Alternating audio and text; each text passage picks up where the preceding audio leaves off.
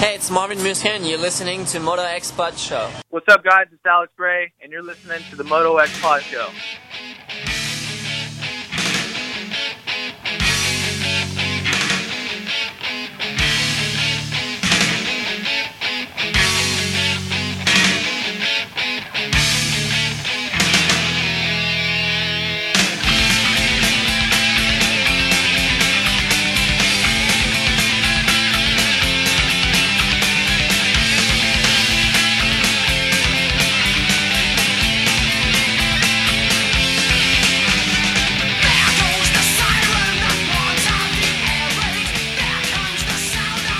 Man, who doesn't love a little Iron Maiden?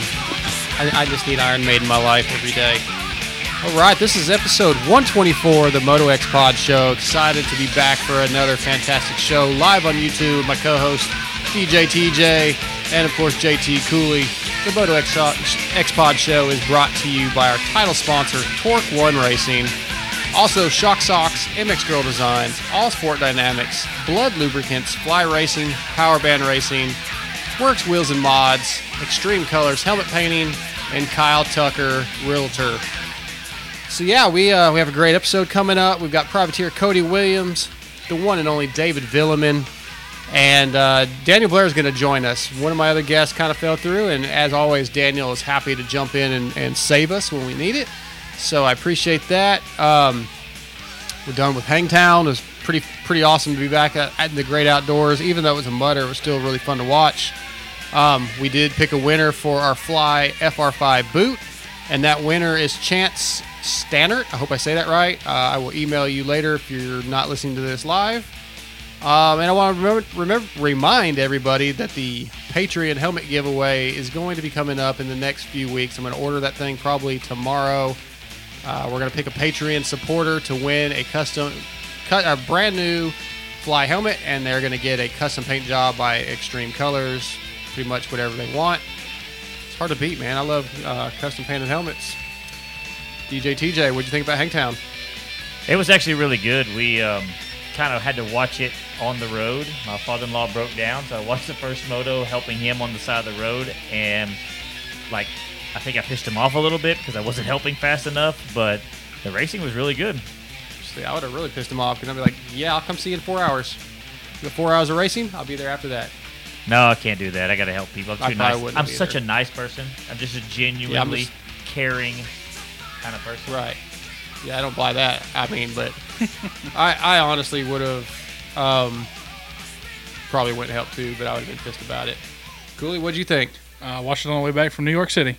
Uh, other than I didn't like the second motos. I'm not a huge motor fan, but right. It is what it is. Uh, Kenny looks good. Hopefully he can keep it up. I sure like seeing AC win though and be in high spirits. That was good. Yeah, that was good. Good for him. A lot better yeah, a lot Vegas. of a lot of interesting stuff. Uh, Hunter Lawrence got speared in the anus. yeah, yeah, that didn't look like it felt too good. Yeah, yeah. I thought it was a foot peg. Apparently, it was a fork guard or fork, um, something with the forks. Maybe the fork clamp. I don't know. Lower Yeah, that lower fork. Uh, mount. my main, my brain just pulled a blank. I know what Yeah. it's called. The the lug. That There was you a go. axle lug. Yeah, or fork lug. Fork lug. Not yeah, axle. but um, you know, he he seemed to be pretty disappointed in his ride, and then of course Thomas Covington, the other GP guy. Man, I don't know. I don't know what to think about those guys. Zane Merritt beat him. Zane, one of our local guys. Yeah, yeah. Zane got me some points in one of the motos, I think, in uh, fantasy, but he didn't do well in another. I can't remember which No, one. he he did- got 25th Did he do overall. good both? Okay. Yeah, Yeah, he did good in both. he was All a right. plus 18, so he I guess was it was right. somebody. Oh, maybe it was. Maybe It was Cody Cooper decided he didn't want to get dirty. Yeah. What is Yeah. that really what happened? Did anybody I mean, hear? he didn't start. Never, so, never got a. Uh, I never heard anything of why. God. I mean, he just didn't start. I'm sure he didn't want to get dirty. Hey, I think I, I was like 105th overall this weekend, right? Isn't that what it was? Yeah, you'll get last this Weren't weekend. you? It's okay. Were you really in second at one point? I was at second at one point, Okay. But and the- then Cody Cooper Ah, and who else was it in that moto? There, I had two people score zero in both in, in that one Okay, moto in good. the 450. see, I had Cody Cooper, but now I'm happy he got zero. yeah, I couldn't. Because he ha- screwed I, me over. I couldn't Yeah. handle TJ getting when you second. were in second overall, like my stomach turned. I was like, this will be the worst part of my day. Maybe the worst part of my week. 100. percent I did not think that I would stay in second. I was really, really hoping to be able to maybe get a top ten just to be able to get a prize because I never win yeah, I was, I was actually kind of stoked to see what you would get, but I was gonna- I would have definitely texted Steve and said whatever it is, don't send it. yeah. So, but I did I, I did get 105th I think overall. So uh, that's Garrett, not bad. Garrett said the studio shrunk. Yeah, TJ won the zoom in. Yeah, we wanted y'all to be able to see this face. See his mullet. Right. It's not a mullet, bro. It is a mullet. It's not a mullet. It's Mar- all long hair. Marley said, my stepdaughter says, family friend. Did Marley? Did we say something bad? Did I say a bad word? It probably, I probably did. Said Thomas Covington. Thomas Covington is a bad word right now. Did I, did I say something bad about it? I don't think so. I'm just saying, saying Thomas, Thomas Covington to the fantasy people is a. I, there's no way I was. picking Nobody him. picked him. I hope. Th- There's no way I was picking. him. No, no, no, no. mean, Brandon, he ca- hey, qualified- Brandon got his Blud lubricants from last week. That's awesome. Heck yeah. Um, i- you can see right here, we got the two-stroke pre-mix oil in uh, that we're going to test out. So that'll be something else that we'll hopefully be able to give away later in in the months. So I yeah, got to Garrett- use some of that cleaner the other day on Yep, I something. use them too. Well, I use it on like an engine in a car stuff that was covered in like the grossest stuff ever, and it just poured off like it, it was Nice, awesome. nice. So I was, I was impressed. Um, so anything else about Hangtown that stood out? I mean, you know, the other shows I know cover it pretty heavy, but I I don't I, I didn't listen to the other shows, so I may be hitting on what they did this week, but it was really cool to me watching the guys in the second moto in the half pipe section I hate that. go all the way to that top edge because if you watched them, that's higher than I mean that had to be eight foot tall. That, yeah, that section. I, I don't know why they're doing that. and they're going all was staying out of that low mud up there, and they're carrying so much speed. I thought I thought that was kind of cool. So The only way the half pipe would be cool is if you're forced to do like in freestyle BMX where you have to have to. you have it. to get air and 180 and come back down. Like there should be a, a hole in the between, and that's the only way you can go. Like you got to go up, air, and come back down. That's the only way. like a cool. wall there, they have to get over the wall. Yes. And yeah. then I like, like there. You and- know and what? Put alligators in the wall. no alligators. I like the wall idea. Gravity games. Where where like there has to be a way where that's like if you're willing to risk it for the biscuit yeah. and do the air like a transfer over the Like- wall and make it it's oververt. faster. Otherwise, you have to like go around and come back or something. I'm down with that. Yeah. Half pipe high jump. Yeah, exactly, Garrett. Yeah.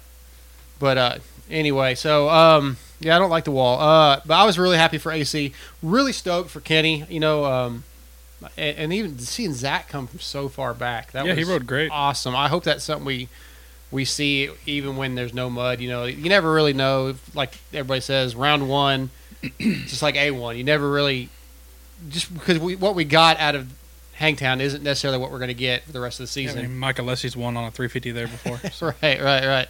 You know, but I mean, Jason was good. Jason Anderson. Um, just there was some good racing. There were some good battles. I mean, it, I'm glad I wasn't riding that track. It looked horrible. Dude, it looked gnarly. Like, yeah, Yeah. not just horrible. the braking but- bumps look like rhythm Well, sections. yeah, when the, the the ruts are pulling Eli's leg off, and like they they look kind of like we do normally. yeah. yeah, it's pretty bad.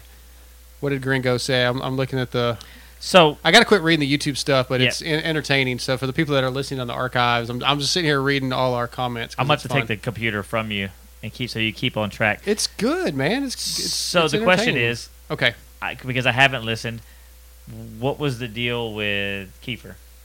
What do you mean? What was the deal? his what head. happened? How he was did in it- his own head. He said.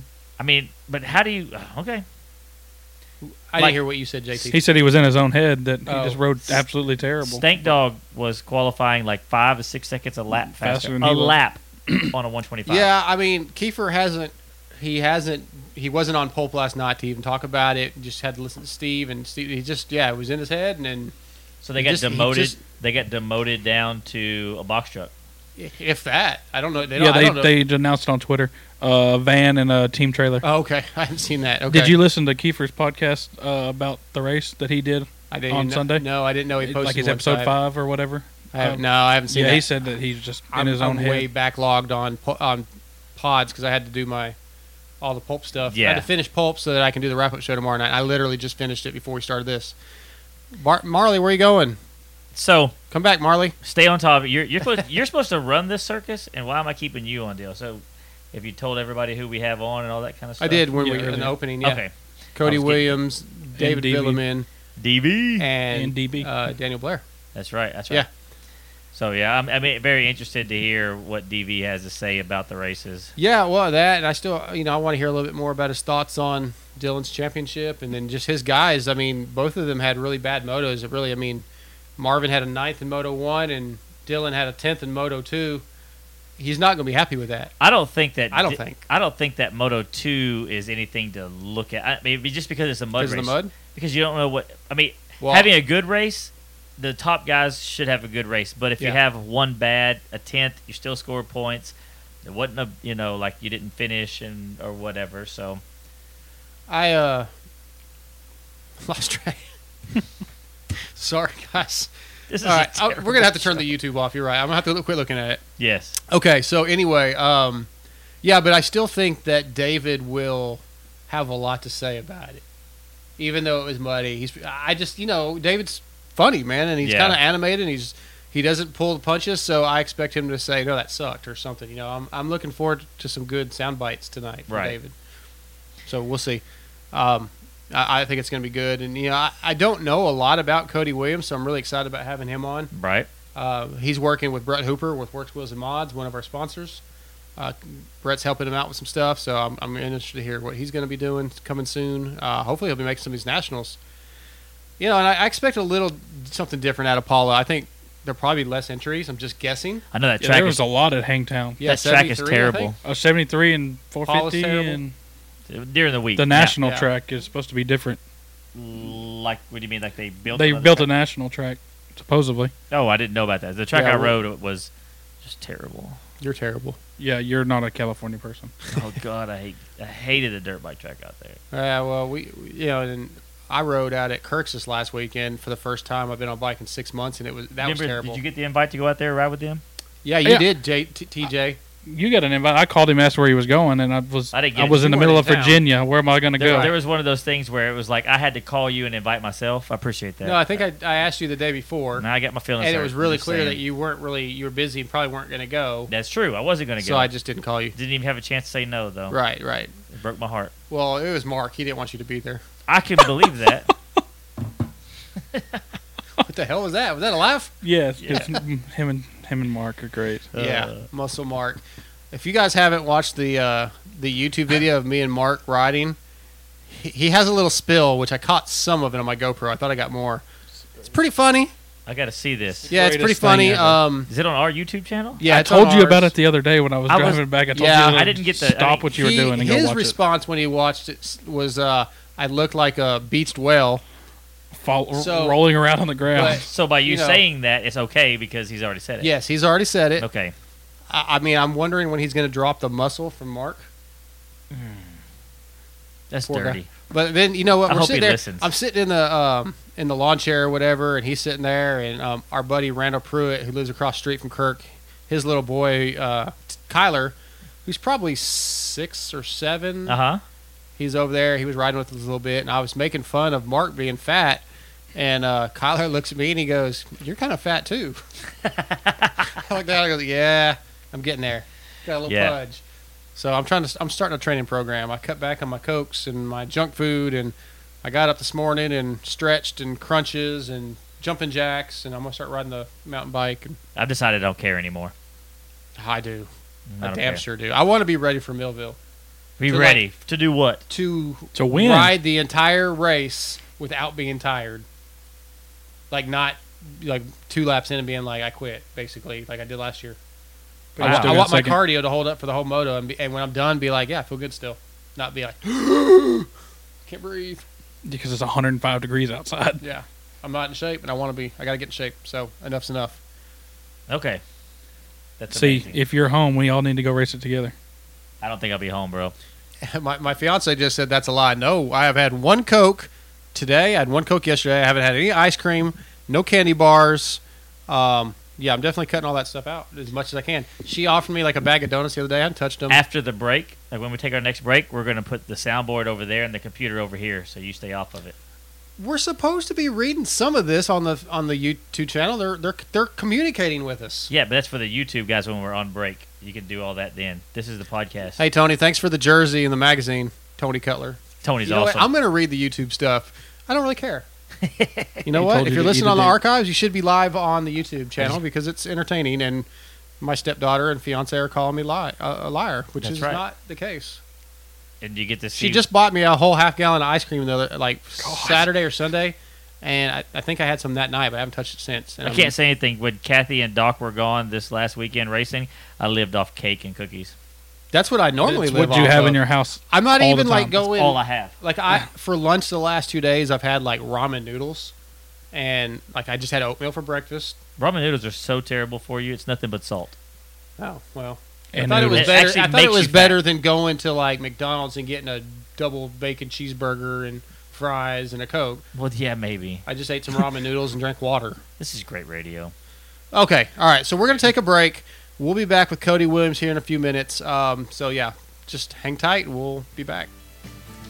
Hey Kylie, does your husband have to deal with leaking shafts? No way, Kathy. He uses Shock Socks, the original and number one 10 second removable fork seal protector.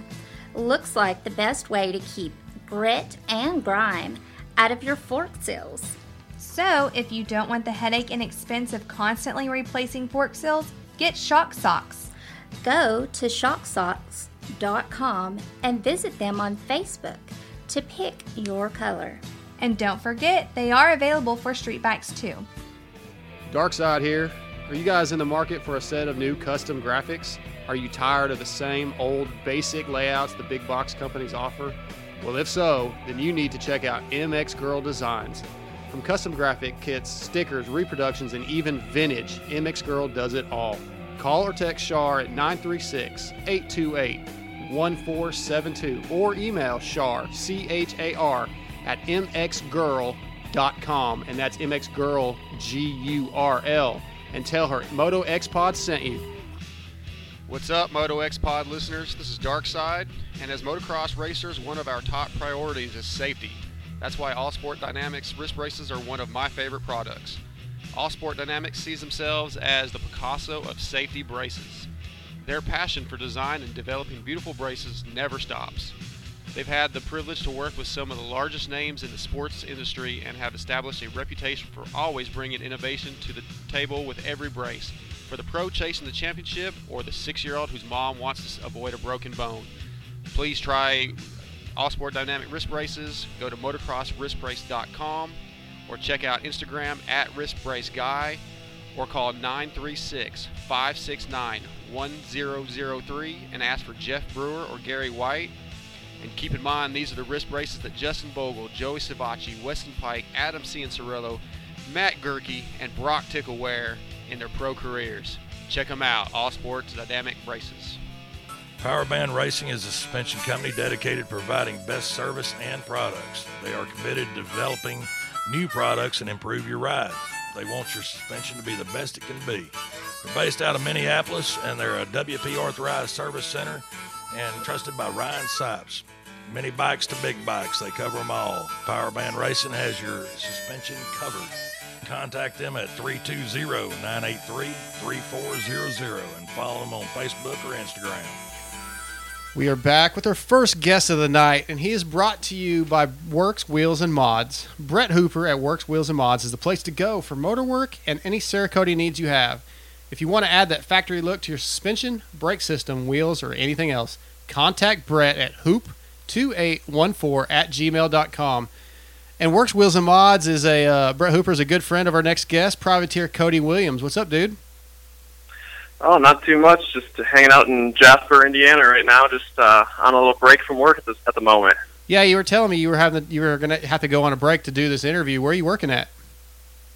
Um, so right now I'm it's uh, south southwest Indiana. I'm actually at a painting um, for the night. So we'll actually uh, be putting in some long hours today, getting the job done, and get to go home tomorrow, and hopefully get a few days of riding in before we head off to Colorado next week. Okay, that's what that was going to be my next question. Is what round was going to be your first round? But it's going to be Lakewood, huh?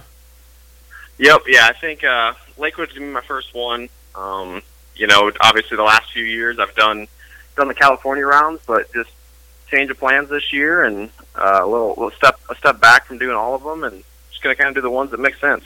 So, how long into the uh, second motos what you were watching did you were you glad you weren't there? Oh man, I uh, I actually didn't get to watch him live. I, I watched him on the NBC Sports Gold app a few days after the race.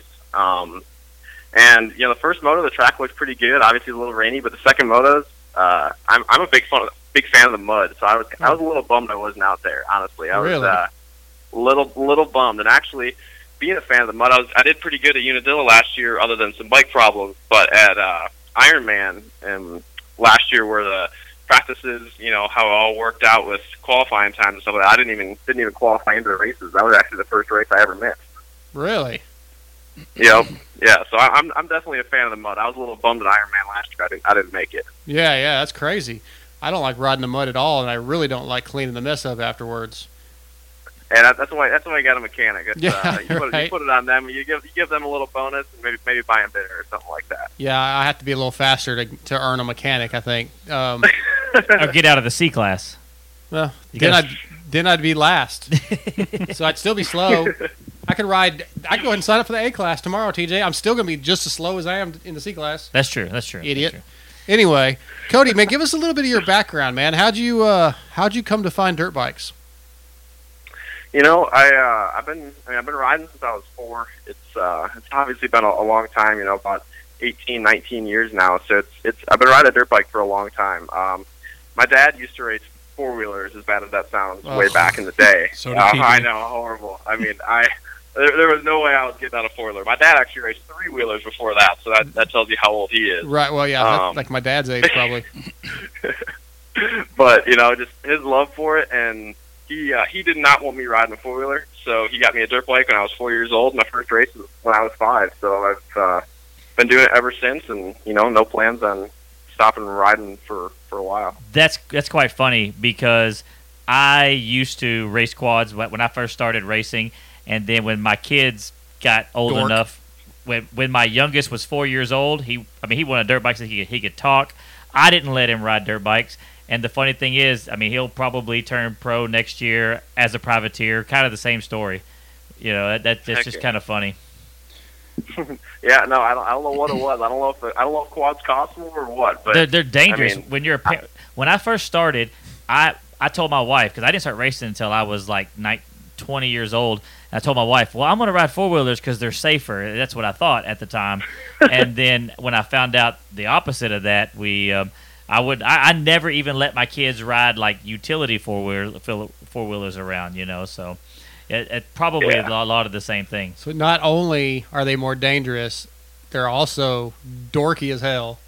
hey I'm just, I don't, I don't know, man. I've I've had to put up a Chad Wienen at a few local tracks Yeah. by us, and when I show up to Sunset Ridge on a Wednesday practice, and I get caught and passed by a four wheeler rider, you know, it, it puts it to you how just how fast those guys do go because Chad absolutely flies. I'm not and- saying and they're not rips. fast. I'm not saying that, but it Oh, still looks kind of goofy. well back in the day they would run I just the, like busted on TJ. they would run the quads the weekend after. yeah. Like if, if they race this weekend at Hangtown, next weekend where the Right, quads would run, right. and the quads would all have faster lap times than the pros.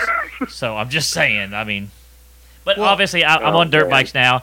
I have I have dropped my training wheels. I've been riding dirt bikes for the last what like eight, Eight years, probably. yeah, something Right. like that. So Well, Co- oh, go ahead, JT. You had a question. I'm sorry. Oh, and um, I was just kind of creeping on your Instagram and saw you uh, had got a Husky. Uh, was it 125? You gonna race that, or Yep. you get a four stroke? Are you gonna race a 250F or anything? Yeah, so the plan is um, to race the 125 at Lakewood in the 250F class. Oh, I, wow. um, yeah, I, you know, I've raced Yamahas for ever now since I was on the, with the Horton Yamaha team way back in amateurs, um, coming up through. And really, I was going to step away from it this year, and I wasn't going to do nothing. You know, I got a normal job right after Ironman. Been doing that ever since. Um, it's been a blast, but you know, this coming into the spring, it was like, man, I really miss it, and I just I wanted to have fun with it. I wanted to do it different. You know, I didn't want to I didn't want to feel like I had to drop all this money into a 250F. And um, I went out pretty much just called the local dealership, Rob's Performance, right by right by my house, and great friends of mine, and called up and said, "Hey, what's the best in 25 out there?" They told me the Husky, and that's what I went and picked it up, and I've really been enjoying the thing. And you know, it's I, I have no expectations for Lakewood if I don't make it. If I do make it, you know, I, I really don't know. I don't know where I'm going to stand because it's not. I mean, I feel great on the bike. Don't get me wrong, but it's a 125. You know? right, right. It's uh, it's not like a, you know half the field's out there on 125. You You're know, gonna be out there battling with not many- yeah, there's not many guys that are doing it, you know, and it's it's it's that for a reason, you know, and Sure. it's uh, but yeah, it's it's gonna be super fun, you know. I mean, it was uh, it wasn't necessarily a financial thing, but it was just, you know, I want to go out there. I don't want to have twenty, thirty thousand dollars into a race bike that I have to ma- maintain all the time, and I just wanted to have fun with it. And you know, I mean, I have I have less into a racing twenty five than I do into just buying a brand new 250F. So I was going to ask you, have you uh, done anything to it, or is it all stock? Uh, it's you know I had a few people um help me out. You know, it's got a FMF pipe on it and silencer and some reeds, a little bit of motor work done by um, Tom Zont, and uh, so it's it's you know it's fast, but it's not. Uh, I mean, But still you a know, there- 125. There's not a lot you can do to a 125. I mean, Right. it's you know they're they're old school. They're you know everybody knows what to do to them, and there's not a lot to do. Well, um, but yeah, I'm I'm I'm pumped. I've got a YZ 125 with the 144 kit. We rode, I guess it was two weeks ago at Flagstaff at altitude, and I could tell Yeah. a huge difference. Yeah, you may want to just maybe sneak one of those 150 cylinders on there. I'm just giving you a heads up because at altitude, those things a bit terrible. yeah, I you know I was I was debating on Lakewood for my first one, but there's not too many races that are close to Wisconsin. Yeah. Uh, you know, we we got we got Millville and Redbud and Ironman's kind of close, but once you get out of those three, you got a long ways to go to get to other races. So are you just But uh, is your you just going to run a few of the nationals this year then the ones that you can get to easily? yeah, I mean it's there. You know, there's the tracks that I want to race that I really I really like, and I like like Southwick. I really Yeah. like Southwick. I, I love riding in the sand. I've had some really good races out there in the past. Uh, I, I want to make it out there if I can. Um, also, WW. I raced on there a few times out in Florida. Being a sandier track, you know, I really like that type of dirt, and uh, that would be a cool one to make it to. But it's just, you know, schedule's a little different this year. It's, Sure. I'm not training, you know, 24 seven. If I get a week off, I'll ride. Uh, but yeah, I mean, I've been I'm I've been stuck in Jasper, Indiana for the last nine days painting. So Ugh. I've been I've been hitting up the treadmill in the in the hotel a little bit, you know, and not not been on the bike. So it's just when when time when time allows, I'm able to do it. Yeah, that doesn't that doesn't help not having seat time. That's for sure. Um, so backing up a little bit with your history, uh, you, you said you started riding or got a bike when you were five. Is that right? And then did you start racing right away? Yeah, I started racing um, pretty early on. I think I was I think I was four when I got my first bike, five when I started racing. Um, and I actually just went to a, a local track by my house, and you know I was a 50 junior class, and I'm pretty sure my first race there was like 20 something kids, and I got a ninth, and I thought that was the coolest thing in the world because I got a trophy, and that was my first trophy ever. Yeah, that's awesome. and uh, it, was, a- it was a ninth it was a ninth place in the 50 junior class, and that's uh, that started all this that got going on till you know to today, and all the trophies that I've got all came from that one ninth place trophy. Man, um, what's been your best year since you turned pro? uh, 20 what year was that? 2017 was my best year. Uh, you know, I just I felt really good on the bike. Obviously, it was in the 250 class, which for years now is you know it's just been stacked. I mean, there's so many top guys in it, top teams, and you know, same with the 450 classes. They're just they're both pretty deep, and um, I've definitely been. I've, I've had a, fa- a few injuries before Supercross and stuff like that, so I've missed a lot of Supercross riding, and I've never actually been able to come into an outdoor season healthy.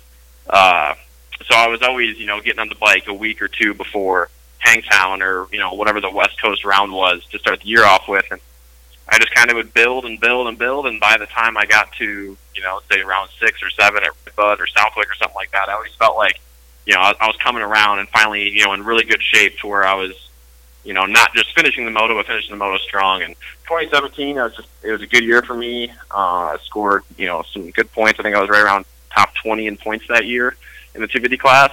Uh, so I was I was pretty pumped with that and it just you know things were clicking that year and everything was easy. And that, unfortunately, the last moto of the year at Ironman that year, I actually went down um, just a just a little tip over down one of the straightaways, lost the balance, and stabbed my knee, and then I ended up having another knee surgery. So that was yeah that was the ending ending to that year. So all good things come to an end, I guess. Right. Right. Hey, so with riding a 125, and since you're just doing a few of the races, clearly, you know, why not just ride the one of the, the 125 Dream Race? Is there a particular reason you want to do the actual national? Um, honestly, you know, honestly, when I so when I had this whole idea, it was that I was going to race the 125s. It wasn't it wasn't for anything specific, mm-hmm. or it was just kind of a.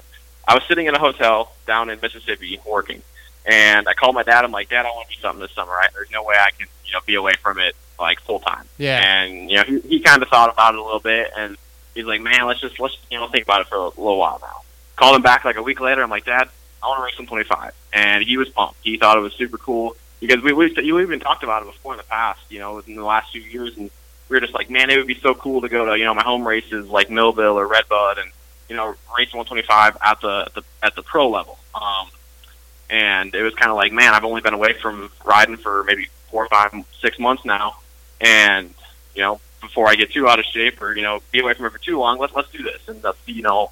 Um, if we can go out and qualify on one, and it, it really it was just a it's, a it's a challenge. I see it as that way. You know, it's I feel like I've accomplished what I wanted to and what I thought was what I was happy with through my career on a 250F, and it wasn't. I'm not doing this for any other reason than just you know see this new challenge, and uh, you know it'd be cool to qualify in 125. It'd be cool to if for some reason I'm at an opportunity where I can score points, that would be awesome. You know, it's just I don't I don't know. I have no expectations. I have no you know obviously I know uh, Ryan Stites I think scored some points last year. Maybe Steinke did Yep, on the yep. 125, so I know it's possible. Um, you know, obviously I'm a little worried about the qualifying because the tracks are deep. Uh, you know, they're just deeper and you're at a loss for power. Uh, you know, but once it comes to the racing, I think stuff evens out a lot. The tracks are gnarly. You know, and I mean the 125 handles awesome, and you know they turn good. So I don't know. It's uh, just yeah. I, I really don't know. It was just I'm, I'm I'm excited to race. It's a fun bike to ride, so it brings the fun back into it. You Yeah. know, and it's just I'm not doing it for anything other than just to see what I can do and challenge myself. Really, you know, that's the big thing. I, mean, think that's pretty cool. I mean, it sounds like you're just excited to go ri- race and, and having fun. And I mean, really, that's why we do it to begin with, you know. So, I mean, I'm stoked to see you get out there. I mean, I hope, I wish, I wish they would show some of the like the LCQs and stuff on TV. You know, they'll show qualifying a little bit, but uh, I'd love to, I'd love to be able to see you get some camera time and see how it was going. Yeah, no, it'd be super cool. I mean, I'm not doing this for camera time. You know, I mean, it would be awesome if you know the guys that we can all qualify on the 125s and be out there, and you know, maybe other guys will see it and think, man, that's fun. You know, why why stress about getting into the DF and putting all this money into it? We can go do 125s and have fun. Right. Um, you know, obviously, like the All Star class, I I thought about doing it, you know, and nothing against it. It was just for me, it was kind of like, man, I feel like you know I still got something left. I feel like I can go qualify, and why not? You know, why not go race against the top guys in two DFs on a 125 and see what we can do. Yeah, you were talking about fun, and a buddy of ours, Mark, has a uh, a Husky 252 stroke, and we were out the track the other day, and I'm like, man, let me. I've been riding the 125 for a couple years now, and I'm like, let me go th- ride that 250, and he's like, we swapped bikes for about two laps, and I gave it back to him because it just wasn't fun. It was like. I I know I'm not near your level, and you can handle a 252 stroke probably just fine. But to me, I, I was trying to wrangle the thing more than I was able to ride it, and I'm like, nope, get my 125 back. It's just, it. I could just twist the throttle and feel like I'm a, a superhero. So that was awesome. oh yeah, I know exactly what you mean because that's what I've, I've been riding a 125. I got a 125 and a 450.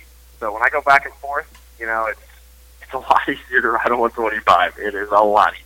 It's a little, it's a little more work, but yeah. like I said, I can twist on the throttle and feel like a superhero and like I'm actually doing something. I may not be going anywhere because I'm fat and I'm on a 125, but it's fun. Yeah, honestly, I have a problem with wheeling my 125 more than I do my 450. Why? I have no idea, but I feel like it's just because I just want to hammer on the 125 throttle without thinking about it, Yeah. and it just tends to wheelie on me. But I love riding it, so I can't complain too much. That's awesome. Hey, Cody, so I want to back through history a little bit. One thing that you got kind of recognized for was, uh, unfortunately, a, a negative moment in our history, but when Jesse Nelson had to crash, you stopped in the middle of your race and pulled the bike off of him. I don't know that a lot of racers would do that in a national. Um, you know, I want to commend you for that. First of all, and I, I read an old interview with you where you you just said, man, you just felt like that was something you had to do. But man, take us back to that moment. Like, w- was that something that was an easy thought? Hey, this guy's stuck under his bike, and I just need to help him, or did you have to kind of think about it a couple seconds? Uh, I mean, that was that was a few years ago now. I honestly, you know, it really haven't thought about it. I've talked to Jesse some, you know, just just as Jesse being a cool guy, um, you know, and I mean, it's it's something that I just I, I didn't even think about it. I didn't I didn't think about it afterwards. It was just you know I, I didn't I didn't know it was Jesse when it happened. It was just you know kind of came around there and was like oh crap um, you know didn't know what was didn't know what was going on. And just you know it just it just happened out of spur of the moment type of thing. And you know I, I did I didn't think anything of it that night or anything. Yeah. and I woke up the next morning and obviously that was when you know I kind of found out what was going on with it all. Uh, but it was just just a spur of the moment thing. I didn't you know I didn't think about it. I, honestly it was just it just happened. And I you know I, obviously it's something very unfortunate that happened. And um you know it's it, it, it's it's hard to talk about you know I sure, it's sure, I understand. something Well- something that I wouldn't you know would never want to think you know would never want to think about it happening to anybody else or No, being in that situation you know it's just a, it's just a very odd situation. Well, I just want to commend you because in the moment you didn't know how serious things were, but you took the, you you could tell that the guy was that uh, Jesse was stuck, and you took the decided to kind of forego your own uh, results to help a, a downed rider out. You know, not even knowing that he was injured that bad, and uh, that's that's really cool of you, man. So I just wanted to commend you for that. Uh, before we let you go, um, tell us a little bit about working with Brett Hooper with Works Wheels and Mods. Him helping you out. Uh, he's a sponsor of the show and, and a friend, and um, just talk about him a little bit. No, of course. Um, yeah, Brett's a super great guy. Um, you know, I've been friends with him for a while and just known him from Supercross and outdoors, and you know, he's renting with renting for buddies or on teams and stuff like that, and got to know each other. And he doesn't he doesn't live too far from me, a few hours away, and uh, you know, we just stayed close through all that stuff. And he opened up Works Wheels and Mods a few years ago, and uh, I've always I've always been with Enzo in the past, and they've treated me great, and loved everything about what they've done for me, and just now kind of you know getting getting in a different situation. I was able to work with Brett, and I you know I couldn't be happier. He's done a few sets for me now. I have a an older YZ252 stroke, and he did some suspension on that. He did some on my 450, and he's doing it on my 125s now. And I'm you know I'm thrilled. I mean I've always been somebody who is super super particular about about things, and I like my suspension uh, to maybe a different way than somebody else, or just a certain feeling to it. And you know Brett's been able to, to nail that, and you know, it's obviously nice to have somebody like that that you can work with, and you know, that's willing to take the time out of their day for Yeah. you, and you know, gonna get your stuff done on time. You, you know, you, can- you can call him at any time. He's not uh, not gonna, you know, not answer his phone or you Right. know, put you off or anything like that. So he's, he's, you know, just a great guy to work with, and plus, I mean, the Cerakoting and all that stuff. It's the, you know, the kind of the new age of making everything look cool and Yep. you know, bling and all these trick show bikes and stuff like that. And I mean, he's got my 125 this year got a bunch of Cerakote done to him, and they look, you know, they look awesome. So I'm, Absolutely. I'm just super pumped with all the work he's done for me, and I mean, I couldn't couldn't thank him enough. It's been it's been super cool working with him. Well, I don't know how I feel about it now because you just said he always answers. He never answers for me. So, I, I've been Yeah, Does, well, does anybody it's- though? it's- Like everybody, just like, oh, it's that dude Yeah. Dark Side calling again. bugging us. you get you get that ignore button, but no, I mean, hey, there's plenty of times. It's usually when I need something, I feel like he knows I need something. But there's a lot of times I'll call him and be like, "Hey, man, what you up to tonight?" Well, I, that's that's when I don't get answered. But, Right, right. You know, it's when I'm it's when he's burning that midnight oil. You know, working on suspension. That's when that's when he usually answers. I feel like he's probably sick of work by that point. Right, He knows yeah. I need something done real quick. Yeah, no, he's a good dude, and I know some of our listeners have sent a lot of stuff up there for Cerakoting, and my bike looks really, really fast with all the Cerakoting. Looks really sweet on the stand, so you know I'm I'm stoked. Uh, but yeah, works wheels and mods for our listeners. Hit up Brett; he'll, he'll hook you up. Uh, Cody, man, can't wait to see you at Lakewood. Um, be looking forward to seeing you make those uh, the the motos, man. We're gonna. I don't even want you to make the LCQ. I want you to go straight in through qualifying, get that 125 in. You and Stank Dog, and man, the two stroke nation strong these days. So I hope you do well. Dang right, I hope so. And yeah, hopefully we can hopefully we can both avoid them LCQs because I don't know about starting on altitude on a 125. Exactly. That will be rough. Yeah, But it's gonna it's gonna be fun. Hopefully the 125s can have some fun out there against the big boys. awesome. Well, Cody, thanks for taking some time on your break tonight. Hate that you got to get back to painting because that's not fun ever. But uh, good luck, bud. Hey, thank you very much. Talk to you guys later. All right, Cody, take care. See ya. Bye. Cody Williams. Uh, he- yeah, find him on Instagram. I believe it's at Cody Williams eighty two. Um, might be a different number. I can't remember, but It's 82. it is eighty two. Okay, yeah. So follow him on Instagram. Follow his journey. Once again, want to thank the or uh, congratulate our winner of our Fly FR5 boot, Chance uh, Stannard. I, again, I hope I'm saying that right. I will email you later this evening, let you know that you won. If you're not listening right now, you got to enter these contests, guys. If you want to win stuff, uh, you got to be a Patreon supporter if you won the chance to win the custom Fly helmet, the custom painted Fly helmet from Extreme Colors. That'll be soon. We'll be doing that. We had a couple new Patreon supporters since I announced this. So uh, yeah, please sign up and help us out. Take another commercial break, and we'll be back with David Vuillemin, the Cobra. Since 1998, Fly Racing has been focused on developing the best gear possible. With research and development, they have become a leader in safety and comfort. Fly Racing is worn by many of the top athletes in motocross and supercross, including Weston Peick, Blake Baggett, Zach Osborne, Andrew Short, Damon Bradshaw, and Adam and Tyler Enticknap. 72 Trey, I wear fly, you should wear fly too. 2019 Fly Racing line includes the popular Lite Hydrogen, the new Evolution DST line, the all new Women's Lite line, a redesigned F2 helmet, the FR5 boot, and Zone and Zone Pro goggles. Fly Racing also has hard parts for mountain bike products and snow gear. Go to flyracing.com or check out your local dealer for more info. If you're looking for top quality hard parts, you need to visit Torque One Racing. Torque One Racing has a passion for the racing industry and are a proud supporter of the Moto X Pod show.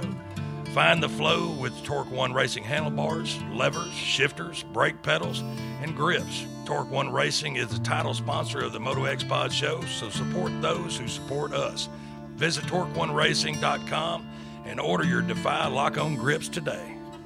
Blud Lubricants signature products, Blud Power Sport Series, Blud Racing Pro Series, and Blud Racing Pro Elite Series were all created to bring out the highest level of performance and protection for all types of racing. From dirt track to off road, motocross, supercross, and drag racing, BludLubricants.com has what you need.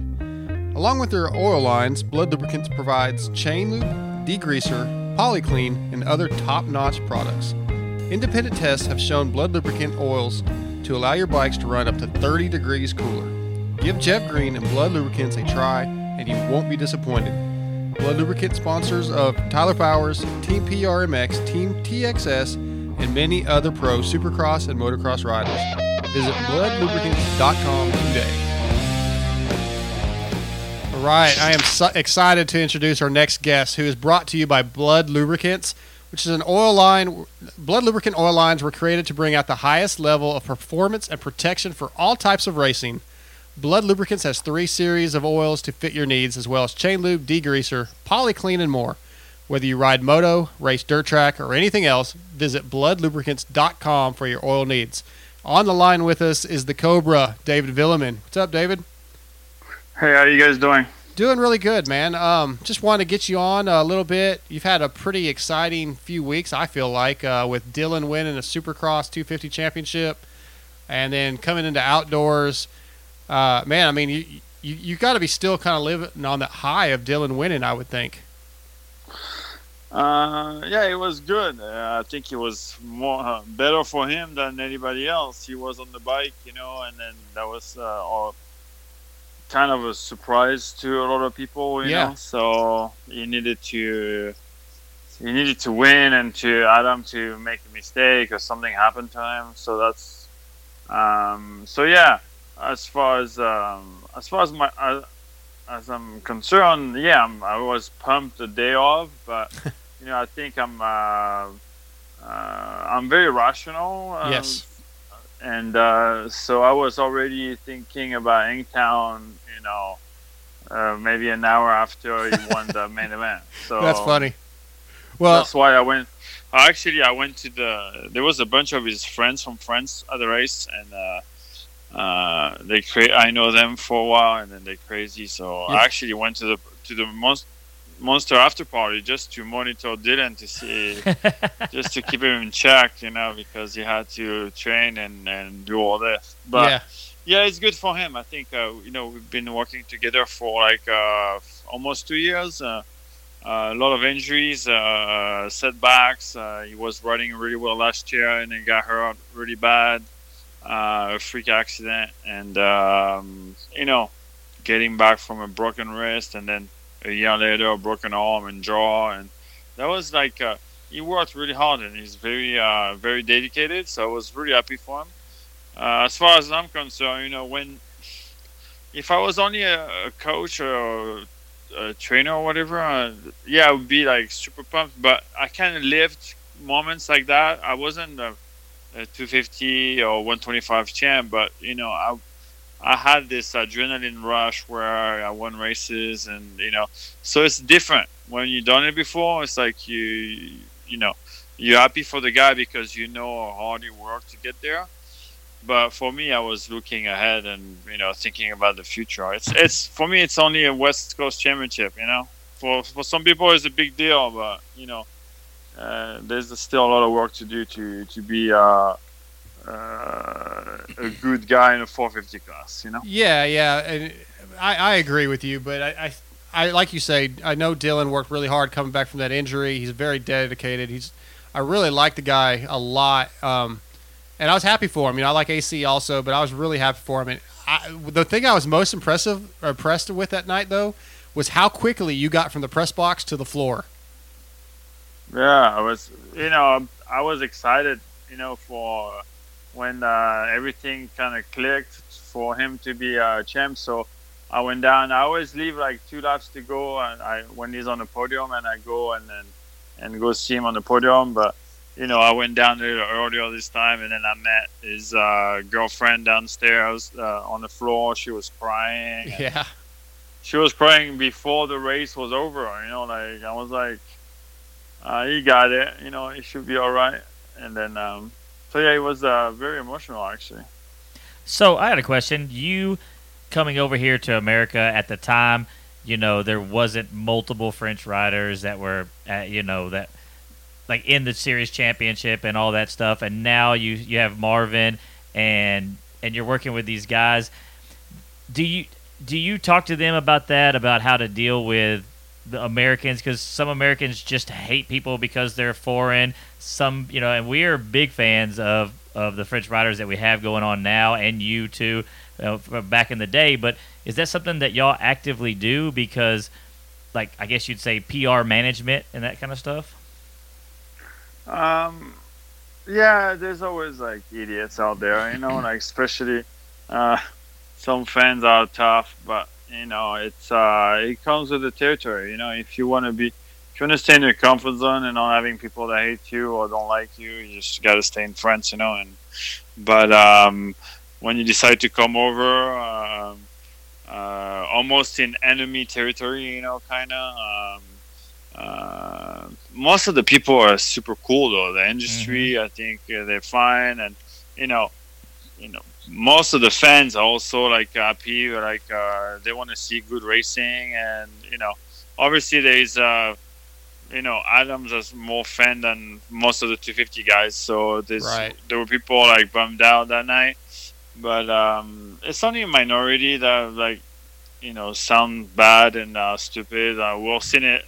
We, we saw it in RedBud last year when uh, Yeah. uh, Marvin got flipped off. Uh, that was, you know, it happens. You know, it happened to me. You know, many times I heard, "Go back to France, you suck," or something like that. But, Right. It's terrible. You know, it's it's only a couple guys. You know, out of you know, ten tens of thousands of people at the track. You know, Yeah. there's only a few guys, and you always remember the bad ones. You know Right. but there, there's many many good ones uh, so yeah it's not a it's not a big deal you just you- just like uh, in business or in sports or whatever you do you got to keep the emotion out of it you know like and you, don't, you shouldn't have like uh, too much emotion or too much ego sometimes it you got to do your work you know, Yeah, get yeah. the work done and the rest is you know it's not very important Right, and I've I've talked to Dylan and Marvin and Mathilde and Nastasia about that a, a number of times at different races where those you know I, I think at uh, Millville last year, which was some of that had just happened, and I talked to them and you know and they were just really surprised by the reactions of people and you know and I I think I told Marvin at the time like you know had in Supercross had Eli hit Marvin if, if the roles had been reversed. The American fans would have loved it. It's really ridiculous. And just- Yeah, but I, I, I think the same way. I think it would be, oh, that's so great. They would have said Eli did the awesome. That Yep. was a great pass. But you know, it's okay. It's Yep. something you, we have to accept. You know, like even if we, um, actually, I'm not American, but there's French people that you know they have an American passport, they're naturalized, and but at the end of the day, we're still French. You Yeah, know, yeah. to in the people's eyes. So. Well- uh, and I've been here. I almost spent more time in the U.S. than I spent in France. Uh, almost half of my life I spent in the U.S. But I'm still, you know, people call me Frenchy, or you know, there's always, there's always, you know, what's a French guy? You know, I have a- Right. a strong accent, and it it will always follow me and us. So it's okay, but I think, uh, um, you know, I can't. Uh, um, you cannot generalize those people. You know, like it's just a, a, a very small minority. Yep. And uh, you know, I have so many like acquaintances and friends in the industry, and even uh, fans that I've known for 20 years uh, that I still see at the races, or or flag girls that were like flag girls back in the day, and it was they still around. You know, like. Um, so I think it's uh, you know overall this uh, community is is actually pretty nice. You know. I agree. I agree. And I, from what I've seen from Marvin and Dylan, is they they didn't let any of that bother them. They just they laugh it off a little bit, and I mean they they both seem to have very grounded personalities, and um, they're here to do a job. And you know, like I asked Dylan in the press conference at Vegas, you know, hey, I saw they just bought a house. He's here to stay, and I'm happy. I think those guys are amazing, and they're good for the sport. Um, Yeah, yeah. I think obviously he wants to. They both want to, you know, finish their career here. I'm, I'm pretty sure Marvin uh, will still will will live in the U.S. after his career. Um, I think they they want to, from what I understand. Yeah, that's as what they far told as, us. Uh, yeah, as far as Dylan and Anastasia, I don't know. They they're still uh, more French than everybody else. You know, they Yeah. they kind of new. They they're new to the American lifestyle. They like it here, but you know, I don't. You know, as far as as of today, I don't know who, what they would do if they uh, his career would stop now. But Right. you know, he's, he's still like uh, many seasons to go, and they have time to decide what they want to do. But Absolutely. you know, all, all of us, a lot of French people that came here. Uh, I don't know too many that went back. We kind of stayed here and then, Yeah. you know, just uh, adapt to American life. You know, this. It, it's funny because you have idiots on both sides. You have French. You know, that's it's crazy. It's not. It's it's not only like. Uh, uh, like some Americans that don't like maybe the foreign that win races or whatever. But there's you have the same guys in, in France that never went out of the country and they think in the US you only eat burgers and drink Coke.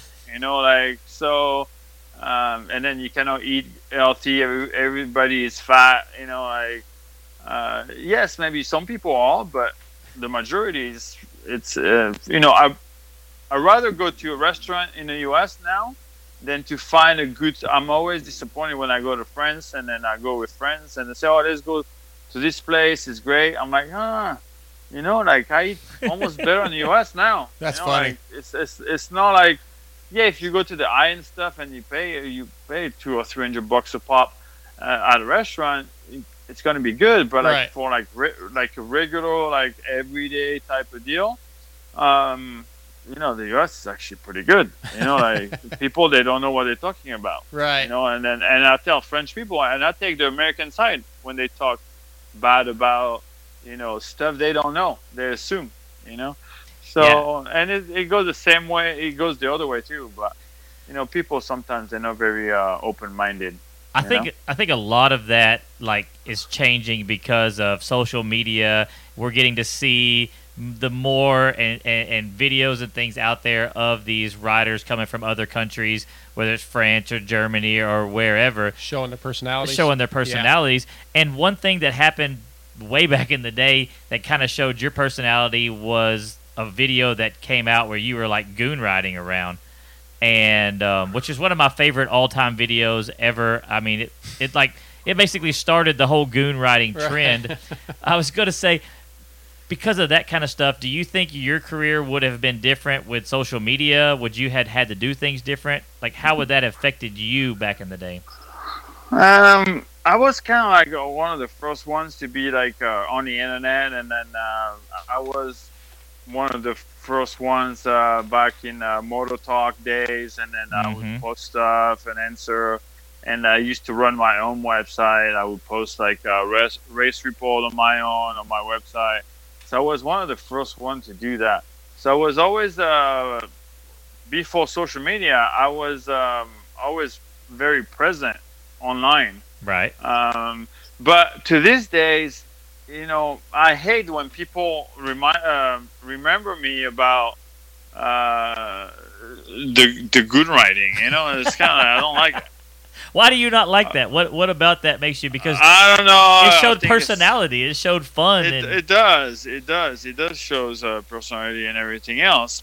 But you know, I'd rather you talk to me about you know this pass I made or this race. you know, I came from the back, and then uh, and to these days, you know, and when I go and uh, you know I play poker, and there's these people that, that like motorcycles, they know me, and then the first thing they talk about, not about me winning races, about me riding like a goon on, on YouTube. You know, like I don't know. I don't.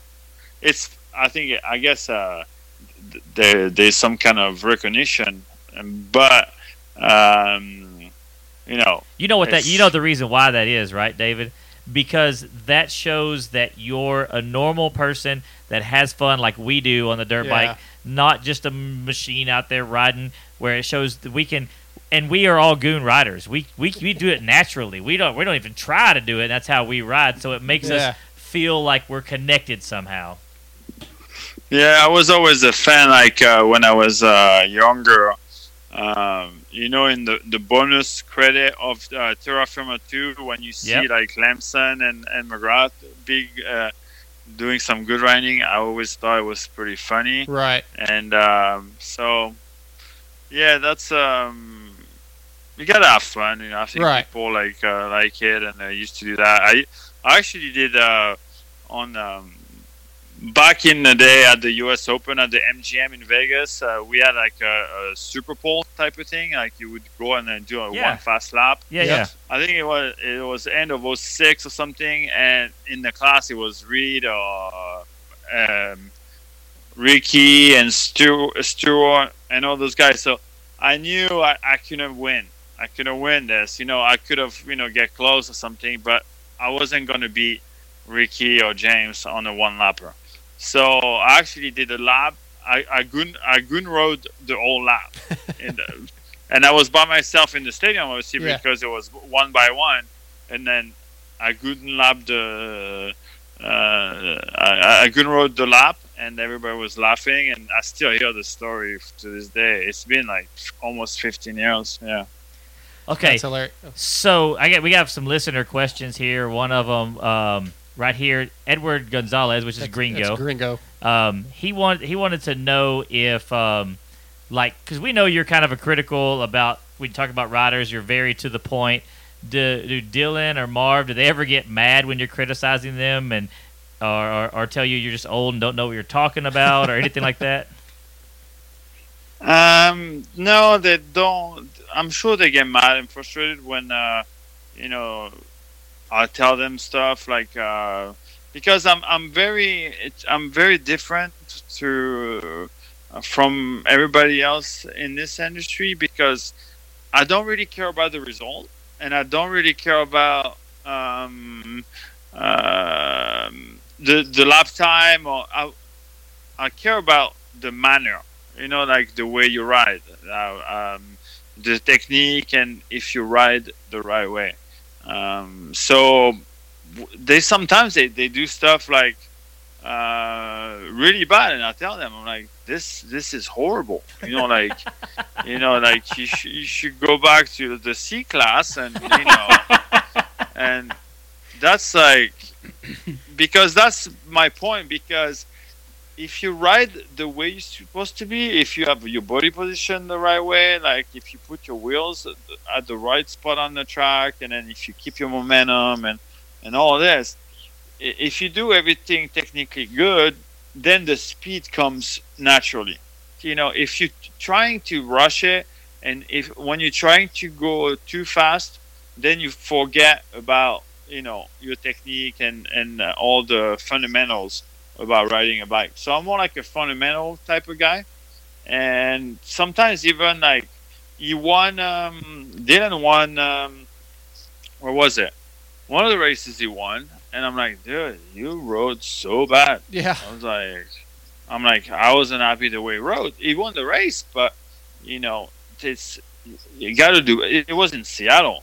He was not precise. He was like coming casing too long, too short, and then he was starting jumping the whoops. Like in practice, he, eh, during the week, he can jump any whoops by three, four, super precise, never makes mistakes. And then in Seattle, you cannot do it right. I'm like, dude, what are you doing? And then he started blistering again. That was better, but you know his timing and and and even his uh his his speed and uh intensity w- wasn't there. Like there was, but he won the race. So some people would say, hey, they would be happy and oh, so you're so sick, so great, you won. But I was like, dude, you won, but you rode like like crap already, you know. And I actually said it somewhere in uh, uh and um, I did an interview, a post race interview with uh, Weege, uh, Jason Weigandt, and uh, and I said it, and he printed it on Racer X, and Right. then I was like, dude.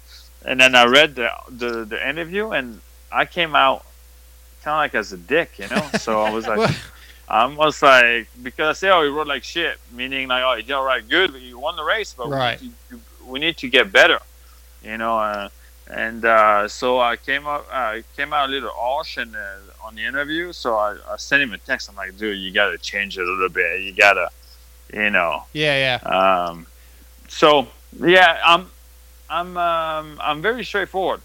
Yeah, And they eh, know because I, I'm not. A lot of people in this industry, they, the first thing, um, the first priority is to, to make money, and then so they can put food on the table, and that's their their business is to, it's their job. So they, the the the job security is important. Right. And s s for me, I don't care. I don't want to work. You know, I don't want to. I don't like. I don't like working. I like being on the couch or do, you know, uh, go on vacation or road trips or fun stuff, play poker or stuff I enjoy.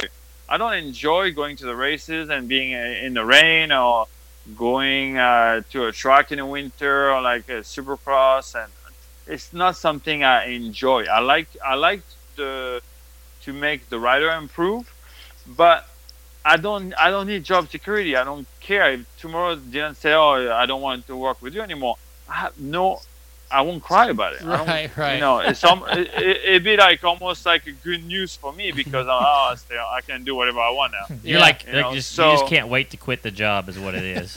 Nah, and then in the, and what I've done uh, since I retired, I never pick up my phone and uh, and call for a job because my my goal when I race is to to uh, uh, do the best I could. Uh, I'm I'm sure I could have done better, but you know, um, and then just retire and not live like a a, a crazy spender. I live modestly so I can retire and just enjoy life, you know, after racing because it's kind of like a, it's tough, you know. Yeah. Um, and and those guys, Dylan picked up his phone two years ago and he wanted some help because he was a little struggling. And I'm like, ah, that sounds like a, a pretty uh, fun. Ch- the challenge seems interesting, you know. And um, I'm happy to help him, but at the end of the day, he gets, you know, all the credit. You know, he gets, he wins. You know, uh, makes money. Is you know, is getting popular, and you know, it's the fame, the money, all this. Me, I helped him doing this, but at the end of the day, he's on the bike. You know, and then Right. I'm just watching, and so, so that's why I don't. Since I don't have this, uh, um, I don't worry about not having a job. I can actually talk to them like I don't need to be liked by them. I just tell them the truth and what I really think. So I think that's you know they always get that from me. Yeah, and I think know, that's good uh, in your position. I think that's what they need. But hey, before we wrap this thing up, I want to talk a little bit about nationals. Um, we've only had one so far. I know it's just the first race of the year. It was a mutter, um, but ne- neither Marvin nor Dylan probably did what they would like to have done. I'm sure they didn't do what you wanted them to do.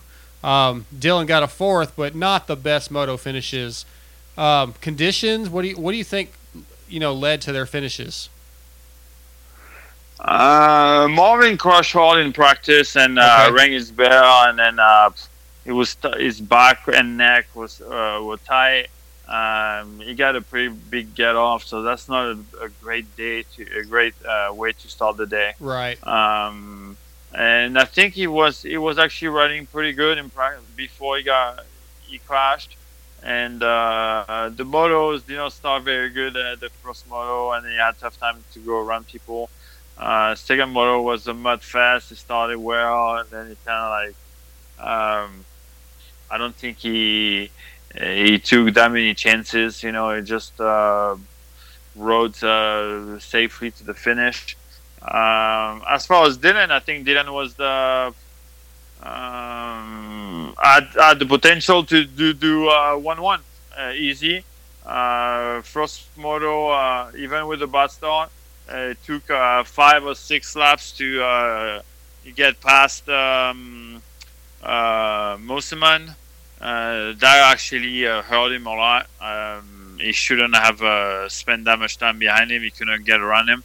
Um, and then at one point, he was like uh, 16, 18 seconds back from uh, Adam. Yeah. Uh, actually, no, Justin Cooper was leading. And uh, he finished uh, third. He passed Sexton in the last turn, and he finished like right behind them. So in the last two, the, the second half of the race, he gained 18 seconds, almost 18 seconds on uh, on the leader. So he was like uh, riding really well and fast. So I think if would have passed uh, right away, that he could have fought for a, a moto win.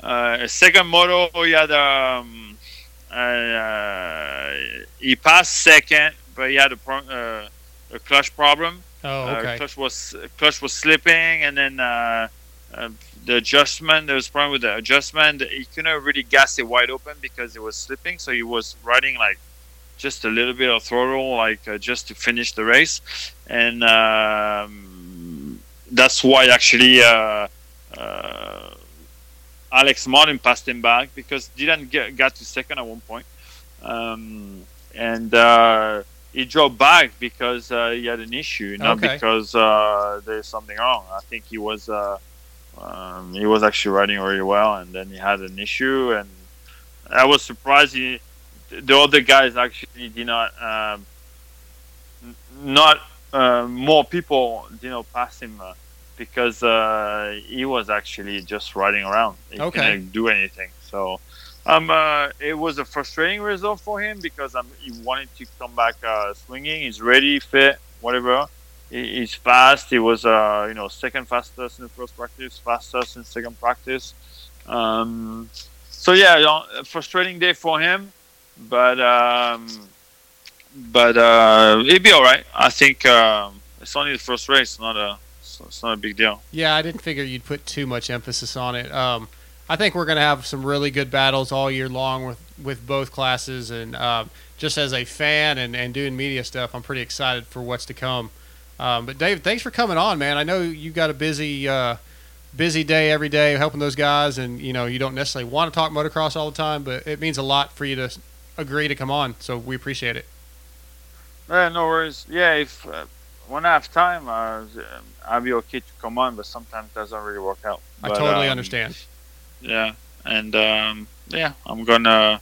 I'm actually have the evening off, and I'm gonna watch some basketball. There you go. And uh, that's it. All right. Well, we've got one more. We got Daniel Blair coming up next, and we're going to wrap this thing up and try to get some relaxation in for us too. But thank you again, man, and it's always an honor to talk to you.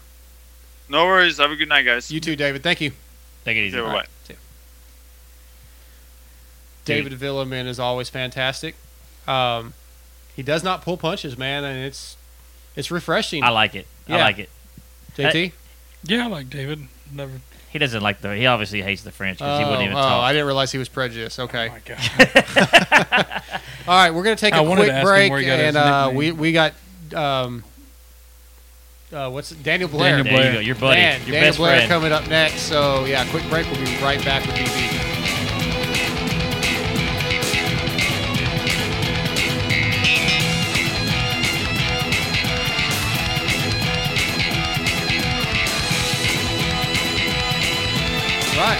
Again, back with uh, our last guest of the night, but uh, one of our favorite guests as always. He's brought to you by Torque One Racing.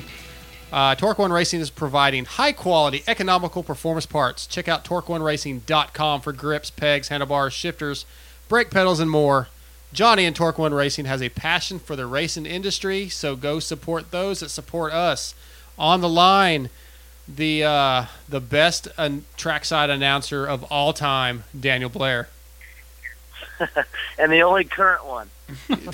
Yeah, well, well, I mean, I guess I could I should have said the best male because I mean Will Christien's pretty much killing it this year.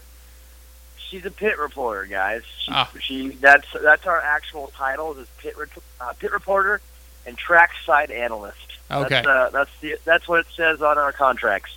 in the contracts, which are not signed for 2020 yet. I bet. Nope, free agent. Uh, floating my resume right now to the National Women's Water Polo League, and it's looking pretty good. So Oh, well, all right. Uh, so you you are last time I talked to you, your goals were NFL, but you've dropped down to the National Women's Polo League. Next thing you know, you'll yeah, be sometimes hey, sometimes you gotta take one step back, take two forward. Right. man. That's all I gotta Yeah. say. the next time I talk to you, you'll take another step back and you'll be announcing golf with your brother. no, that's they. No, that's that one's not happening. you'll retire at that point, huh? Yeah, I just I'll just mail it in and, and call it a career if that's what I'm left with. Actually, it's funny because if that ever happened, it would probably be incredible career wise. But yeah. I know I know nothing about golf, and I don't like golf. So there's just it's hard to be passionate about something, and or it's hard to do a job if you're not passionate about it. So Yeah, I'm again, sure all those wo- guys that are- women's water polo. All those guys that are out there picking up my trash once a week, I'm sure they're passionate about it. I, I'm sure they are. well, he just he didn't say you can't do it. He just said you can't really enjoy it. Yeah. So So I have a question before you get in. I know you've talked about the races, probably till you're blue in the face, and but you've talked about wanting to move to do in football or whatever. Do you, you seem to be a guy who has a game plan? I'm going to do this and this. Do you have the steps written out? Do you have like a like a dream book written down to I'm going to do this job, then this job, or how to get from A to B? Uh, sort of. I, I would say at a macro level, I do. Like I, I, I know that certain things need to be accomplished to get. You know, I, I look at everything in life like dominoes. So you have to hit one domino to hit the next. And I mean, there's been times in my life where I've skipped or tried to skip uh, or skip phases, and it kind of ends up biting me. So I, I would say on a macro level, I know where I want to get to. I know the things that have to accom- I have to accomplish to get there. But on the day to day, it's not that detailed out. You know, I'm, I'm still I'm I'm pretty patient, I guess you would say. I just I've learned I've grown into that as I've gotten older. So I know where I want to go. I, I know how to get there, and I'm not afraid for it to take a while. I'm just kind of cruising through. I got a lot of other things going on too, and my kids and my family. So again, if I was 25 and single, I'd probably be a lot more aggressive about getting where I want to be. Yeah. But just where I'm at and the other responsibilities that I have with my family and everything, I'm I'm not afraid to to let it take its time and but uh, yeah, I mean, so, so for the most part, a little bit, but but not as detailed as you'd think. I, I'm not uh, like I don't watch very many other sports. I just recently this year watched basketball, like multiple like games for the first time. So I don't under I don't know about. I know it seems like an easy fit for you because you did you know you raced and then you did the arena cross and you moved to supercross. Is there like a history of guys being able to go to major ball sports that weren't like a pro player. Like I can see the women because they're pretty and they're knowledgeable, but there's not like women pro players like that. But is that an actual attainable goal? Yeah, it is. Uh, I mean, this year CBS had the Super Bowl, and they had a guy I forget his name who was one of the sideline reporters. So, I mean, you got to think about it like this: in, in moto, there's one sport. Everyone watches the one race. Well, in the NFL or college football, there's I mean, there's 32 teams, so there's I mean, on most weekends there's 15 Oh, or yeah. 16 games being played. So there's a lot of outlets. Just because you don't, just what I mean, there's Monday Night Football and Sunday Night Football, but every game is being televised in their local network. So Yeah, if you could get you. a job with the Chargers or the Chiefs or the Buffalo Bills, whatever, th- there there are opportunities out out there outside of the national games. Because what happens is NBC, ESPN, they all grab the national games, Mm-hmm. but every game is televised somewhere. So if you go on NFL Network, you'll see I mean, different guys calling the games, different analysts, different sideline guys. So yeah, I mean, yeah, there is a route in there. In fact, what I'm doing right now in our sport is what I would like to be doing in football. I'd be, uh, you know, a sideline reporter. Um, it's, it, I mean, obviously it's a little bit different, but No, something like that. So yeah, it's obtainable for sure. And I mean, it's it's obviously a different route for me because it's a sport that I never played.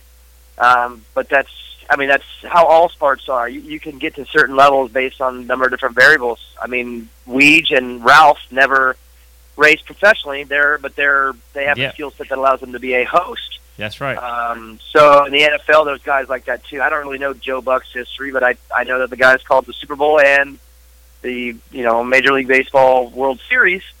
And I, from what I understand, I don't think he was a very successful player, if at all. So I mean, I could be wrong, but what I'm getting at is that there's actually more career opportunity in other sports because there's more than just one show on every week. yeah, I, you know? di- I never even realized that. That's cool. Yep. Kind of off topic from the TV stuff, but are uh, you and Evan? Is he doing Loretta's this year or attempting to go? No. Who's that? My son? Yeah, your son.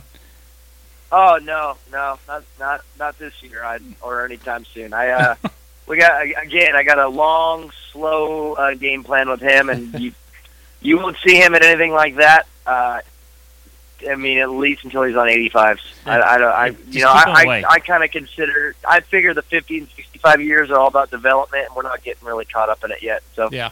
Yeah, I saw him uh, go something that- backwards at Phoenix yeah. down the track. We were sitting there watching. I was Yeah. like, "Oh no, that's not good." But See, that's everyone, when people make fun of me for being a 50 dad, they need to realize I'm so not a 50 dad that I didn't even tell my kid which way to go. Right, right. So Well, I've me, I've been there. if- I've been at a few rounds and watched the way you handle Evan, and it's it's yeah, you're not yelling and screaming at him. We're sitting there in your pits, and we can hear n- other parents screaming at their kids or whatever, or out on the starting line, and yeah, you know. Evan's just a normal kid, man, and he, he wants to beat up the kid that runs into him, which Oh, is freaking like- the best. a couple weeks ago, we had an area qualifier, and I was the AMA ref because uh, I do that in announcing, and, and I was the AMA ref at this one. I had to literally go over to a parent in the pits and pretty much break him up from almost hitting his kid, like over a- 50 a, kid. A 50, this is a 50 kid. I had to go over there and say, hey, other parents are complaining about how you're treating your kid. And um, it was How did he respond? that oh he well mind your damn business and and I started and I said look I was like I'm not out here being like CPS or anything but we can't have that if this happens again I'm gonna have to disqualify your kid and it'll be because of you not because of him kind of a deal and Huh. and it was That's awesome. it was an interesting thing I mean and I had to do that and and yeah so anyways Well, Nah, yeah, well, again, it goes back to my philosophy on things: is kids are kids, and they need to be kids and enjoy being kids. And when they're about thirteen and they're teenagers, they're not really kids anymore. They're you know they're they're little young adults. Right. That's that's when I think you start going at. it. I, I just don't think you go heavy on the amateur stuff. You know, while they're still picking their nose. I just think that's stupid. They're they're just kids. Like.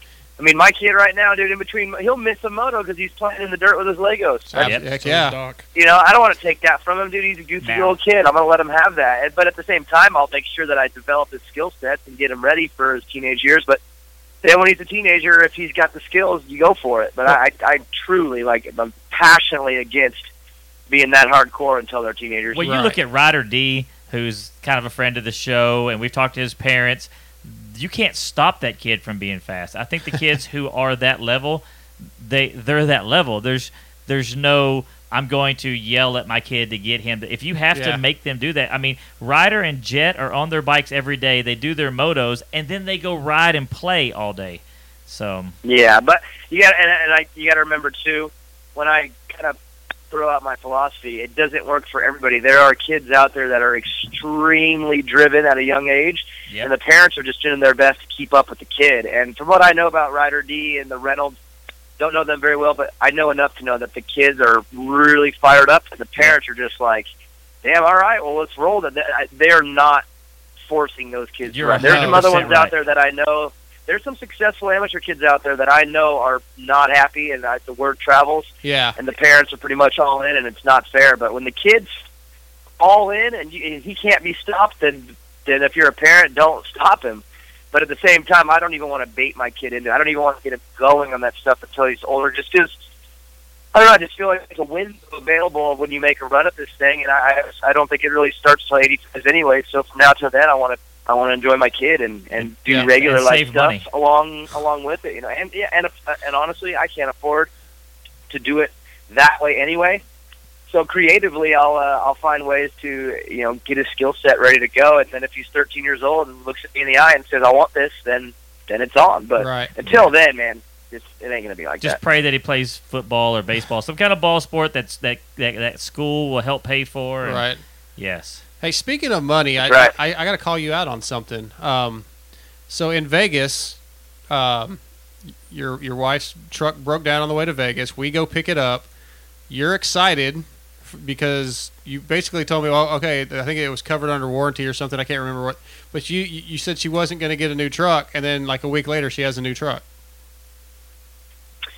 Well, then- now you know who runs the house. mama, mama gets what mama wants. Uh, Maggie got what she wanted. He ground up some more Eagle Talons and got some like, more money. I, I like to I like to act like I'm in charge, but you, you saw the photo. I did see the in the photo. driveway. So Yeah, that was I awesome. lost. And because I'm I'm cheap, man, I would have driven that old truck until the, the day the wheels fell off. Right. And as soon as we got home, it was like endless, just pressure, and I just didn't want to hear it anymore. So That's awesome. Good job, Maggie. Upgrade- Eagle Grit, upgraded the Eagle truck. Grit need a company vehicle. Is that what happened? Yeah. Mm, Yeah, no, it's it's not. I actually use a Prius for me because I have to do some commuting around and go and visit customers and some accounts. So right. I actually I have a Toyota Prius and my wife. you has lost a Ford lot of cool points there. Just giving you from, from a car guy, I'm like, wow, that's that's like a terribly bad word. Yeah. Well, and from a guy who's concerned more about what Chase Bank says, I'll stick to my 52 miles of the gallon. So, Heck yeah. Well, hey, let's let's quickly talk about some nationals, and we'll let you go. Um, I know you guys, you you did your show this week while watching the national, which I haven't listened to it yet. It's it's on my iPod. It's the next show to listen to. Um, what do you think overall though of the race? I mean, it, it look it's the first round. It was muddy. It was messy. Stank didn't make it in. Um, but just from the writers overall, like what stood out to you? What were you impressed by? What were you disappointed by? well, for the most part, I, I mean, I, I, uh, the, when I watched it the first time was obviously when we were recording our show. We do a live call every year, and that was a mess. We were, if I'm being honest, we were drinking pretty heavily, um, and I don't remember the second motos really at all. I, I, Okay. like zero. I had, to, I had to watch it all back over again, but after watching it over from a more you know analytical perspective, I Colt Nichols and Jason Anderson. I, if I had to pick my two guys that stood out, because look, AC, yeah, I'm impressed for sure with his ability to recover from what happened in Vegas. But let's be honest, AC's AC. Like he should be up there. Like I'm not surprised. I mean, that, he he should be top two or three. Uh, Justin Cooper, I really wasn't surprised because I I expect this. Like I mean, year two after how he did last summer and how he did in Supercross, like he's he's a title favorite. He's my favorite to win the whole thing. So I wasn't surprised with him.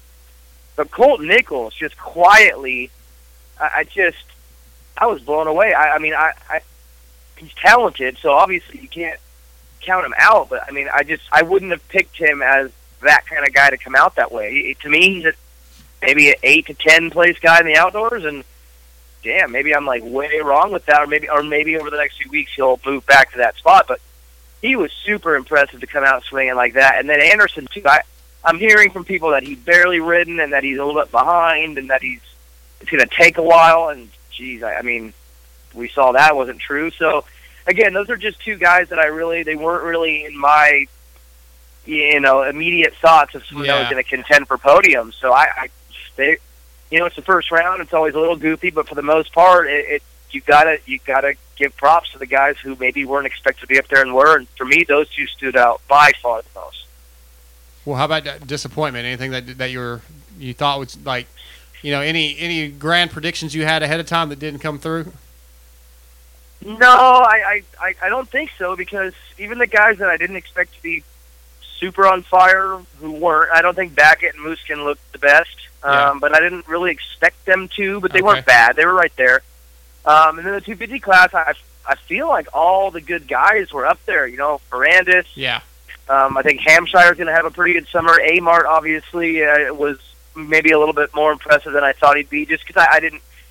you know, I, from what I've heard, I knew that Suzuki has made some leaps and bounds in the power department, but I, I felt like most of that was indoor stuff where it's on a more hard packed track. I, I didn't think that Suzuki would be that strong outdoors, but Alex was pretty dang awesome. So I, Yeah. I, I don't, I, I to, to be honest with you, I don't really feel disappointed about anything. I feel like a couple guys maybe didn't do as good as they could have, but everybody was right up there, right, kind of near where I thought. And, and I, the one thing moving forward, I'll say is that I think it's going to be a good summer because there are a lot of guys in both classes that I think are going to get moto wins. I don't know about overalls. Put together an overall is pretty brutal Sure. for but moto wins, man, I. I can see, I can see a pretty, pretty hefty amount in both classes. I mean, it's, it's I- I that agree. talented at the top. I agree. So, are with your show that you have that you are you going to do that more through the nationals as far as live shows like that, or, or not live, but I mean, like while you watch them? Yeah, I I mean, we call it live because Yeah. we're recording live, but Right. obviously we don't we don't put the shows out live. This is not how we do it.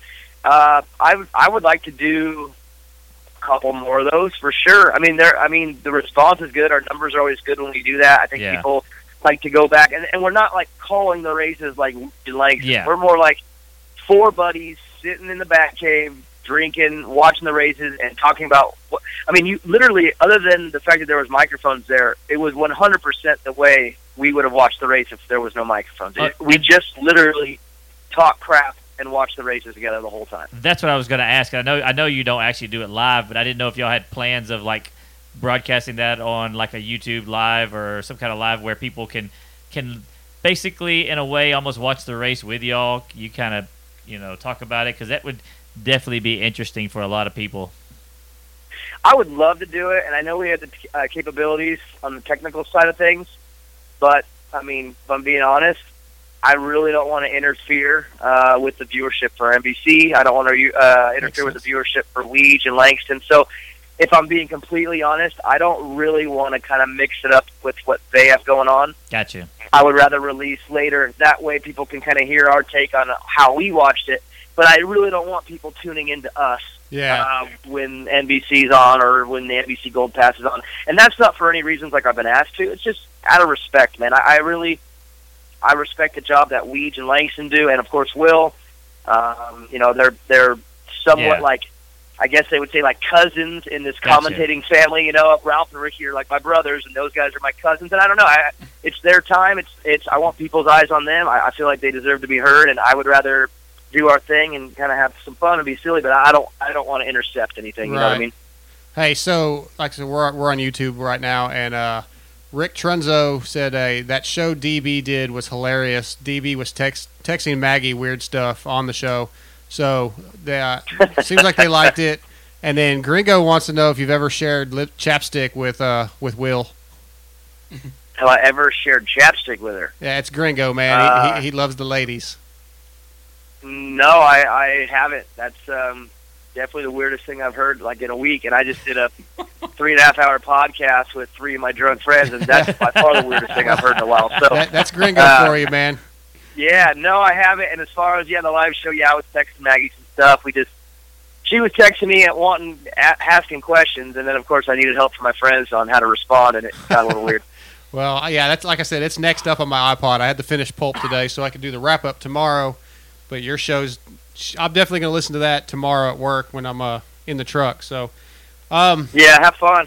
yeah, yeah, I'm looking forward to it, man. I can't wait. So, Daniel, thanks for coming it on. is good. It, oh yeah, No. no. problem. Anytime, guys. Who else was on tonight? Uh, we had David Vuillemin right before you and Privateer Cody Williams.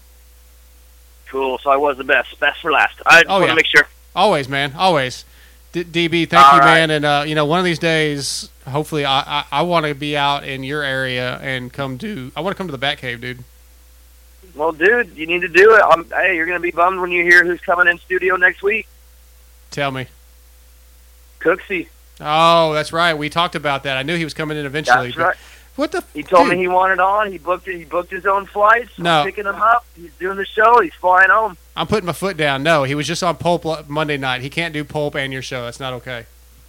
Well, he's doing them both in the same seven-hour period or seven-day period, dude. So Damn you, step it up. Start looking for some flights. Dude, you're in. I, yeah, I need a. I need some better pay, some more paying sponsors. We I- need a bigger budget. Yeah, Darkside just ditched. he did. He just ditched us and went to Pulp. Didn't even like. Basically told Steve, "Don't let these guys go with us." So he went to Pulp all by No, himself. a- after you after you sat next to Steve and Weeds in the press box at Saturday night and asked seven trillion questions, Steve said, "Yeah, don't bring that guy." Yeah, you got to be careful, man. You don't want you don't want to be too uh, too gnarly out of the get go. Steve will get weirded out. And hey, you know I feel bad for Steve though because he agreed. He he blew it. Whoever wins my PulpMX Fantasy League for main event moto, I'm getting them airfare to the Monster Cup, and Yep. then they're going in studio. And he was he was pissed, but he caved, and I won. So Ah. some random fan's gonna be That's uh, awesome. is gonna be going in the studio, staying in his house. I was wondering if that was still a go. Hey, I haven't heard otherwise yet. So I wish I'd have signed up Keep for that running. because at one point during the fantasy deal, this at the Pulp fantasy thing, I was in second place overall. Yeah, So- after the 250 second moto, he sends a picture of him in second place, and I was so pissed. But I didn't last. It was Jeez, 10- hey, 105. we have- 105. we got 885 people in our league, Yeah, and I'm sitting like 650th after round one. Just got worked. I'm sure I'm down there Yeah. somewhere too. So it's A league is horrible, man. It's torturous. It's It's- it's, like, yeah. and, and it really does make you want to hit riders. Like you want to just walk up. Yes. Like Cody You know? Cooper. 100% Cody Cooper. Yeah, Cody, Co- like what happened Uh, second moto? Does anybody He know? was, he was your guy. He was your guy. Uh, he was a lot of people's. Guy. He people's was a lot of people's guy. And He what didn't want to happened get second dirty. moto? I don't. We don't even know what happened. Yeah. Well, He's national number 48. Probably didn't have a pressure washer. Yeah, he didn't ride the second moto, probably because he knew I picked him. That seems to be the mo of the guys I pick. At least somebody's not going to make it. That's But right. It is what it is. It's fun. that's how it goes. Pick all eight Yeah. and six of them show All up right, to the boys. gate. Hey, I gotta let you go, but guess what? I'm heading out to the track right now. It's 65 day, dude. We're we're doing clutching and shifting Oh, today. heck yeah. So wish Heck me yeah. luck. Hey, tell fun. tell Evan Darkside said what's up. We're gonna play Lego soon. All right, sounds good. I'll All let right, know see you, Thanks. Daniel. Thanks, bud. later. Good show, right? I gotta, I think- I, oh, do you have to pay to sign up for that league? No, it's free. No, that was a free one. Then I gotta sign up for that league. But you've already. I don't know if it like. it'll carry your points in. Mm, that's yeah. bullshit. It is. Like Yeah, you can 'cause sign up for a add- league at the end. Yeah, you can sign up. And Oh, I got good points. I'll just sign up now. That's right. Yeah. No, I don't like that. Don't That's- care if you like should it. lock it, but Yeah, I'll, I'll tell Daniel to lock it. Oh, that's sign up on the way home, and then you're good. You've already been in. I gotta try to win my, my spot. I'm to in. Go, to go in. Yeah, you got the passcode then, right? It's There not is- a it's- passcode. it's It was just- just, yeah, a, it's just open. Just open. All right, you send If, if you would download the WhatsApp, you could hang out with us in the other group, and you'd have known about it. Mm. oh well, I don't want to download this junk to my phone. It's an app. Anyways, All right. Well, d- uh, don't wreck the truck because you're laughing too much. Oh, that's for for yeah, for listening Gringo. to the main event show tomorrow. Um, yeah, guys. So good show. We uh, we're gonna wrap this thing up. Thanks to all our sponsors: Torque One Racing, Shock Socks, mxgurl Designs, All Sport Dynamics, Blud Lubricants, Fly Racing, Power Band Racing, Works Wheels and Mods, Extreme Colors, and Kyle Tucker with Keller Williams, key partners. Uh, appreciate everybody that's uh, tuned in on YouTube. Appreciate all the archive listeners. Please sign up for Patreon, support us, and you can get involved to win or in the contest to win a Fly F2 custom painted by Extreme Colors. You get to pick it. Yep. You guys get to pick the design this time. TJ, JT, thanks for coming Yep. in the studio. No problem. We are out. Peace.